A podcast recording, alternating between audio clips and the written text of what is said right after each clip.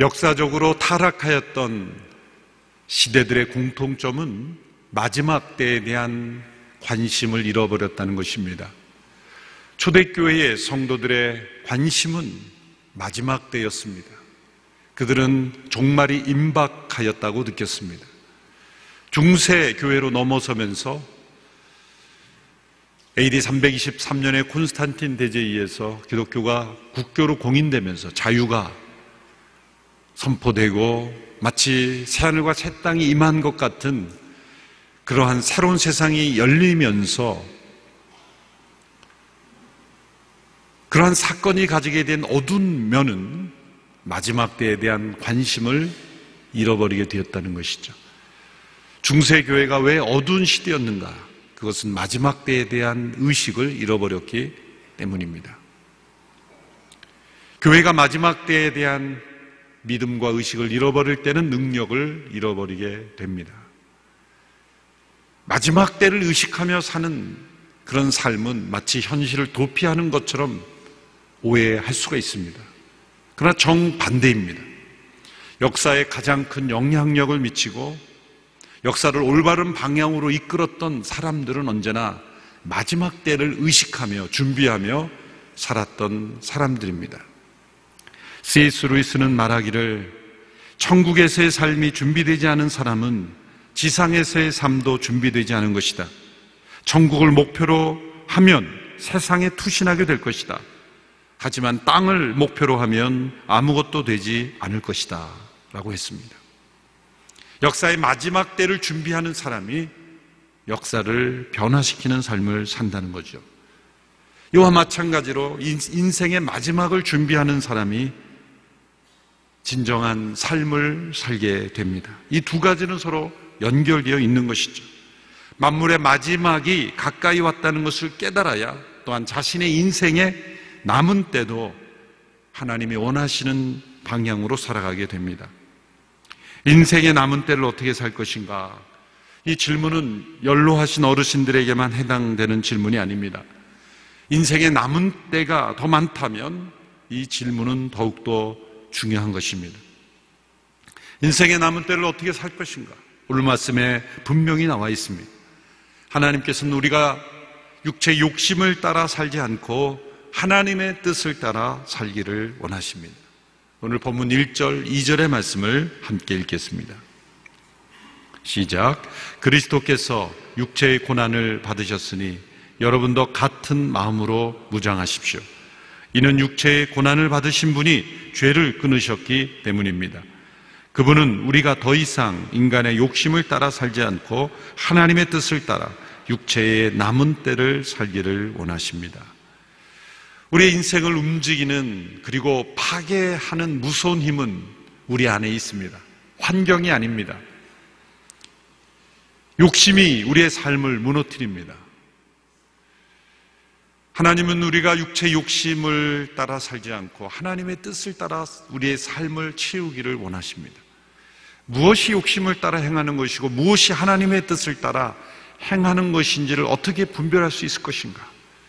이 두 가지를 분명하게 구분 짓는 것이 바로 고난입니다. 육체의 욕심은 불필요한 고난, 받지 않아도 되는 고난을 만들어내는 것이죠. 그러나 하나님의 뜻 가운데 있다면 때로 억울한 고난도 그 고난을 이기며 승리하는 삶을 살게 합니다.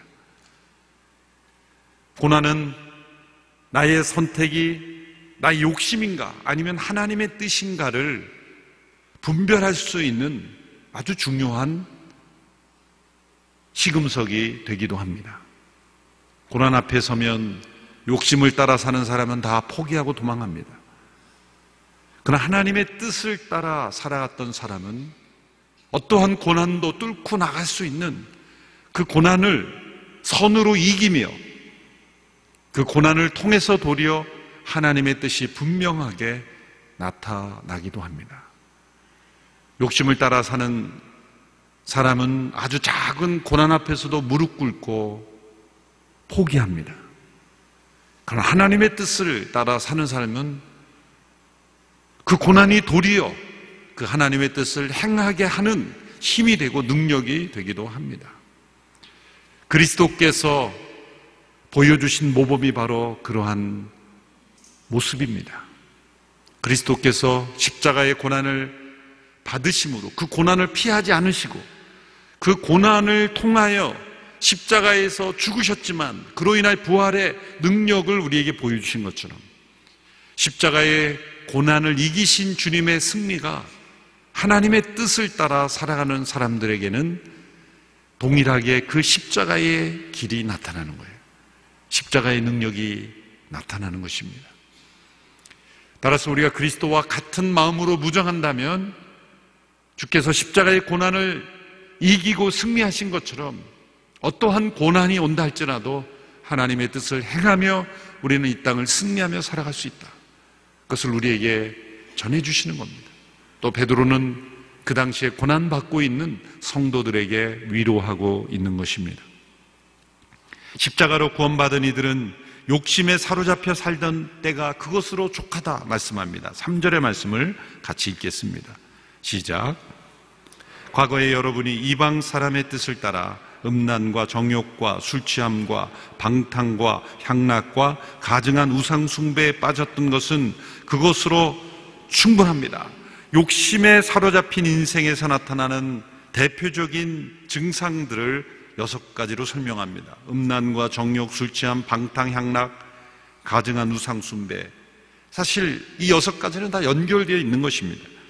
이 중 어느 한 가지로 들어가게 되면 또 다른 것을 만들어내고 또 다른 것을 만들어내는 여섯 가지의 세트와 같다라고 말할 수가 있습니다.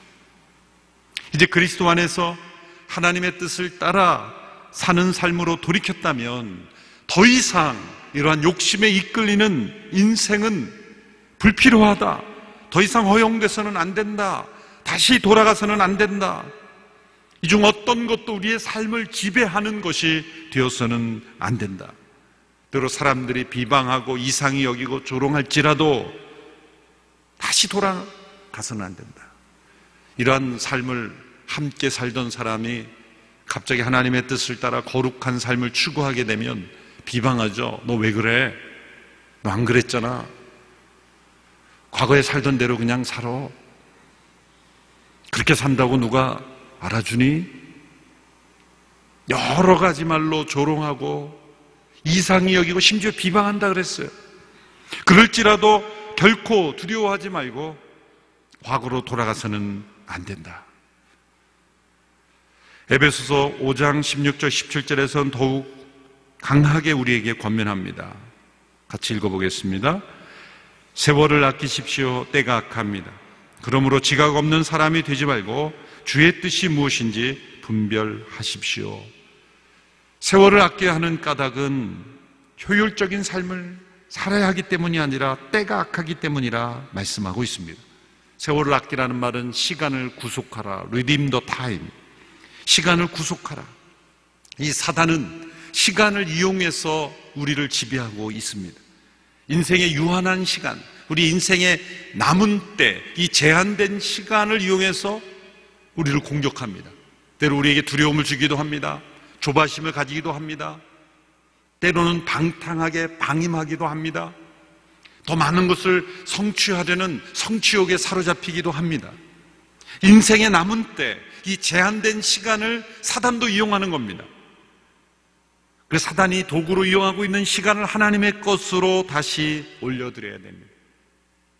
시간이 우리에게 생명으로 가득한 것이 되게 하고 영혼을 경험하고 영혼을 느끼는 것으로 만들어야 합니다. 어떻게 약한 때에 시간을 구속할 수 있습니까? 시간을 구속한다는 것은 어떤 의미입니까? 그것은 우리의 인생의 모든 남은 때를 하나님의 뜻이 무엇인지를 분별해서 그 하나님의 뜻에 초점을 맞추어 살아가는 것입니다. 세월을 아끼는 것은 일을 효율적으로 잘하는 것을 의미하는 것이 아닙니다. 해야 할 일을 하는 것. 남은 여생 속에 하나님께서 나에게 원하시는 바로 그 일을 이루는 삶이 되는 것이죠.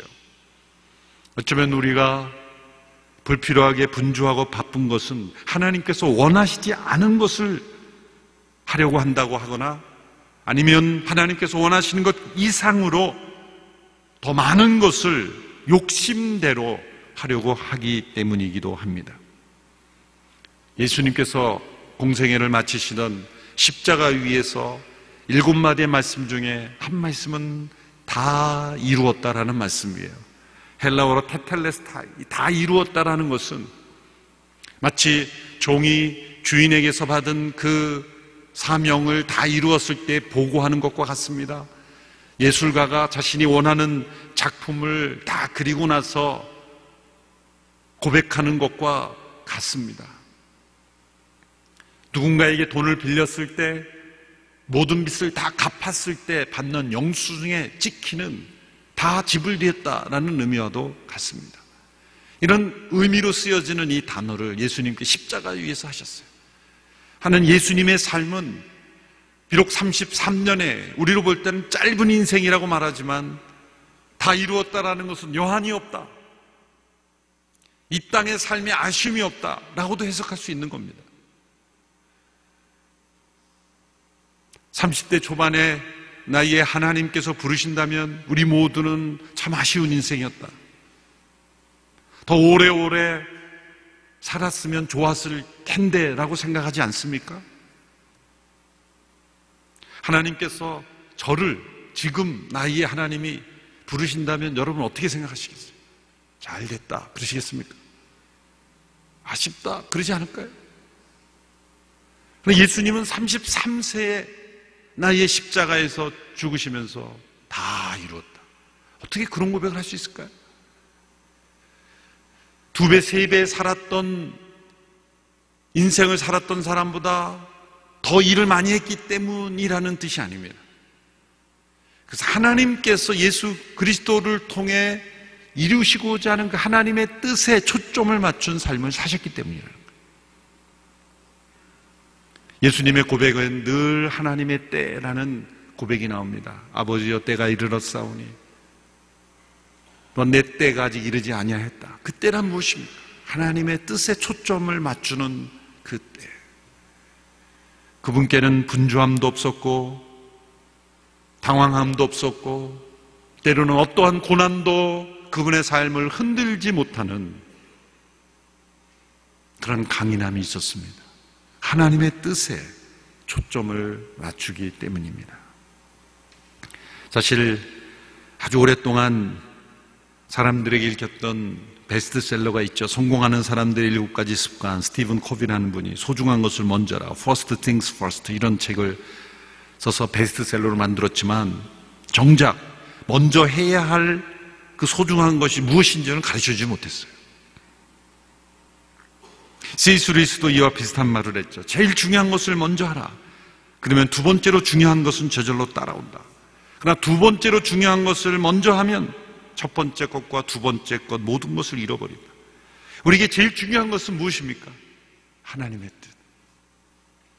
나의 욕심에서 비롯된 그 무엇이 아니라 하나님께서 나를 통해 이루시고자 하는 그 뜻, 다른 사람과 비교를 통해 판단하는 것이 아니라 나라는 사람을 통해서 이 시대에 이루고자 하는 바로 그 뜻, 그 뜻을 이루는 삶, 그것이 바로 가장 중요한 것입니다. 다른 누군가와 비교할 필요가 없습니다. 세상과 비교하는 것은 더더욱 할 필요가 없는 일입니다. 이것이 나의 욕심에서 나오는 것인가, 아니면 하나님의 뜻에서 나온 것인가? 때로 고난 앞에 서면 그것이 너무나 분명하게 드러납니다. 고난이 우리의 삶을 얼마나 우리가 하나님의 뜻대로 살아가고 있는가를 증명해 주는 중요한 시험이 되는 것입니다. 어떻게 우리가 하나님의 뜻을 분별하며 살 수 있겠습니까? 그래서 권면이 이어지는 권면이 기도에 대한 권면인 것입니다. 깨어 기도해야 된다라는 말씀을 우리에게 주고 계십니다. 오늘 보면 사 절, 사 장 칠 절에서 팔 절의 말씀을 같이 읽습니다. 시작. 만물이 마지막이 가까이 왔습니다. 그러므로 여러분은 정신을 차리고 깨어 기도하십시오. 무엇보다도 서로 깊이 사랑하십시오. 사랑은 허다한 죄를 덮습니다. 마지막 때 더욱 힘써야 할 것은 기도입니다. 육체의 욕심이 아니라 정신을 차리고 깨어있는 기도. 육체의 탐욕과 우상 숭배에 빠져있는 삶이 아니라 허다한 죄를 덮을 수 있는 그런 사랑할 수 있는 삶. 깨어있는 기도가 오늘 이 시대에 가장 필요한 거죠.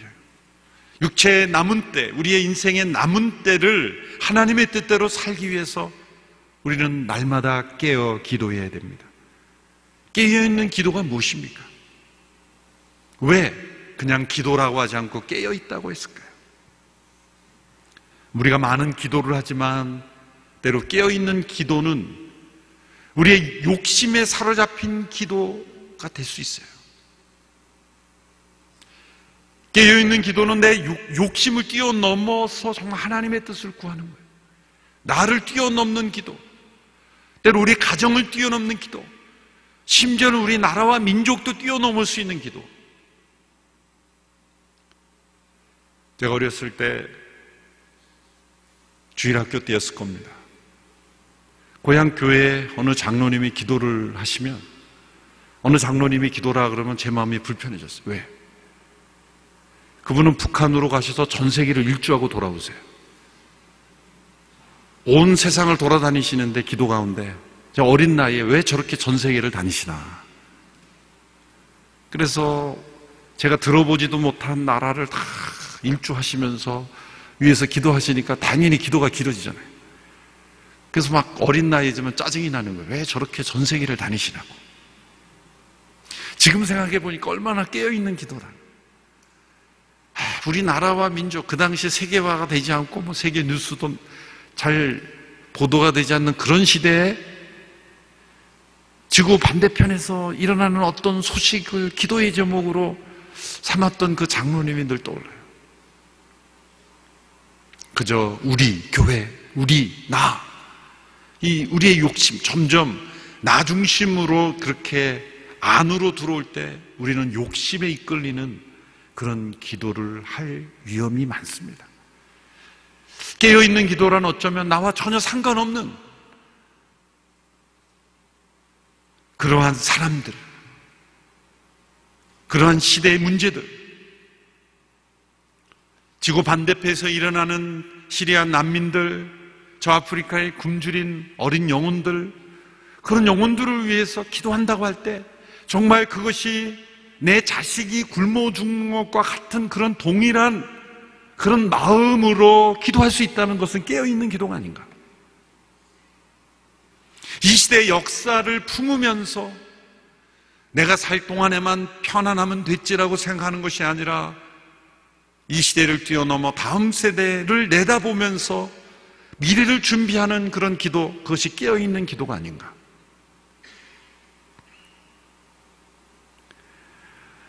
깨어있다는 것은 어떤 의미일까요? 마치 어두울 때 옷을 입는 것과 같은 것으로 비유될 수 있습니다. 어두운, 어둠 속에서 옷을 입는다 그러면 무엇을 생각해야 될까요? 지금 나는 어두울 때 옷을 입지만 밝은 햇빛 아래서 내 모습이 어떻게 비칠까를 생각해야 제대로 입는 거예요. 우리는 이 어두운 악한 세대에 살면서 마지막 때에 주님 다시 만날 그때의 내 모습이 어떨 건가를 생각하고 우리는 기도해야 된다. 사실 그것은 이미 나와 있습니다. 깨어있는 기도란 깊은 사랑을 간구하는 거예요. 허다한 죄를 덮을 수 있는 사랑. 세상의 법과 제도가 약하기 때문에 세상이 변하지 않는 것이 아닙니다. 아무리 법을 강화시키고 법전을 더 많이 만들고 제도를 강화해도 정교하게 해도 사람은 바뀌지 않습니다. 허다한 죄를 덮을 수 있는 사랑, 우리의 작은 그런 순간, 삶의 순간순간에 이웃의 죄를 품고 용서하고 나누고 그들을 품을 수 있는 그런 사랑, 깊은 사랑이 우리에게 필요한 거예요. 이 시대 노숙인들의 문제를 나의 가족의 문제처럼 여길 수 있는 그런 사랑, 그런 사랑이 있었으면 좋겠어요. 그래서 제가 십일월 십일일 해맞이 거북이 마라톤을 기획을 하면서 제가 제안한 겁니다. 많은 사람들이 자신의 건강을 위해서 뛰고 운동하지만, 즐거움을 위해서 운동하지만, 우리 노숙인들과 함께, 노숙인들을 위해서 함께 달리는 거예요. 하나님께서 기뻐하시는 시간일 거라고 저는 생각합니다. 거기에서 더 나아갑니다. 이제 깨어있는 기도와 깊이 있는 사랑은 결국 하나님의 뜻을 향하는 삶을 만들어내죠. 그것은 무엇입니까? 오늘 보면 구절에서 십일절의 말씀에 나와 있습니다. 그것은 선한 청지기로서 섬기는 삶이죠. 구절에서 십일절 말씀을 같이 읽어보겠습니다. 시작. 서로 대접하기를 불평 없이 하십시오. 각자 은사를 맡은 대로 하나님의 각양 은혜를 맡은 선한 청지기 같이 서로 섬기십시오. 누구든지 말을 하려면 하나님께서 말씀하시는 것 같이 하고, 누구든지 섬기려면 하나님께서 공급하시는 힘으로 하는 것 같이 하십시오. 이는 모든 일에 하나님께서 예수 그리스도로 인해 영광을 받으시게 하려는 것입니다. 영광과 능력이 세세 무궁토록 그분께 있기를 빕니다. 아멘. 선한 청지기 같이 섬기는 삶, 말을 하려면 하나님이 말씀하시는 것 같이 하고, 봉사하려면 하나님이 공급하시는 힘으로 봉사하는 것. 이 선한 청지기의 모범은 예수 그리스도이시죠. 예수님께서 나는 너희 가운데 섬기는 자로 있다 말씀하셨습니다. 예수님의 섬김의 모범을 보면 이 세상의 권세자들과 너무나 다른 모습이죠. 진정 내가 선한 청지기로 섬기는가 아닌가를 평가할 수 있는 중요한 기준들이 있어요. 첫째로, 나는 타이틀을 따라 섬기는가, 아니면 예수님께서 제자들을 섬길 때 이 타올, 타올을 가지고 섬기는가. 타이틀이 없으면 전혀 움직이지 않는 것은 선한 청지기의 섬김이 아니죠. 타이틀과 상관없이 나는 타올을 두르며 예수님께서 제자들의 발을 씻기신 것처럼 그렇게 섬기고 있는가. 또 두 번째로, 나는 어떤 파워를 행사하는가, 아니면 다른 사람을 위한 진정한 이 패션, 다른 이들을 위하여 고난받을 수 있는 섬김인가. 많은 섬김을 통해 사람들이 나를 기억해주고 나를 은인으로 여겨주기를 바라는가, 아니면 아무도 기억해주지 않다 할지라도 많은 시간이 흘러서, 사람들이 오랜 시간이 흘러서야 그를 기억해 주어도 아무렇지도 않을 수 있는, 내가 잊혀져도 그것이 조금도 섭섭하지 않은 그런 섬김인가. 하나님이 공급하시는 힘으로 섬긴다는 게 뭘까요? 타이틀이 없어도 섬기는 거예요. 사람들이 알아주지 않아도 섬기는 겁니다.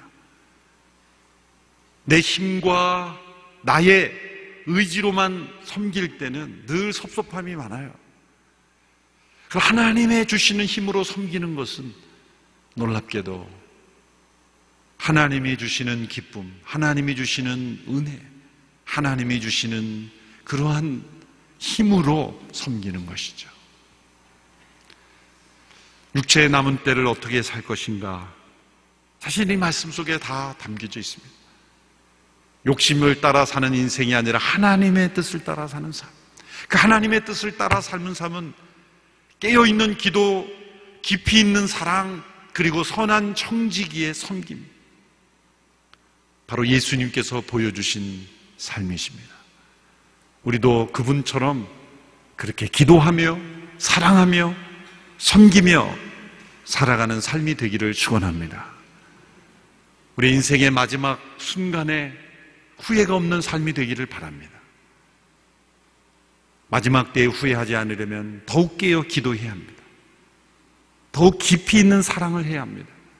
아쉬움 없이 사랑해야 합니다.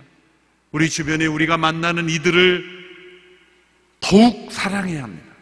그리고 주님이 주시는 힘으로 아낌없이 섬겨야 합니다. 이렇게 기도하고 사랑하며 섬기며 살기에도 우리의 남은 때는 부족합니다. 주님 부르시는 그날에 주님처럼 다 이루었다 라고 고백할 수 있는 하나님의 뜻 가운데 거하는 우리의 삶이 되기를 주님의 이름으로 축원합니다. 기도하겠습니다. 만물이 마지막이 가까이 왔습니다. 또한 우리의 개개인의 인생에 남은 때가 얼마 남지 않았습니다. 주님, 욕심을 따라 사는 인생이 아니라 하나님의 뜻을 따라 사는 인생이 되기를 원합니다. 깨어 기도하기를 원합니다. 더욱 깊이 사랑하기를 원합니다. 선한 청지기처럼 섬기며 살기를 원합니다. 우리의 모든 삶을 통해 예수 그리스도를 통해 영광 하나님 앞에 올려드리는 삶이 되게 하여 주시옵소서. 예수님의 이름으로 기도하옵나이다. 아멘. 여러분 다 자리에서 일어나셔서 함께 부흥 찬양. 더 멀리 더 가까이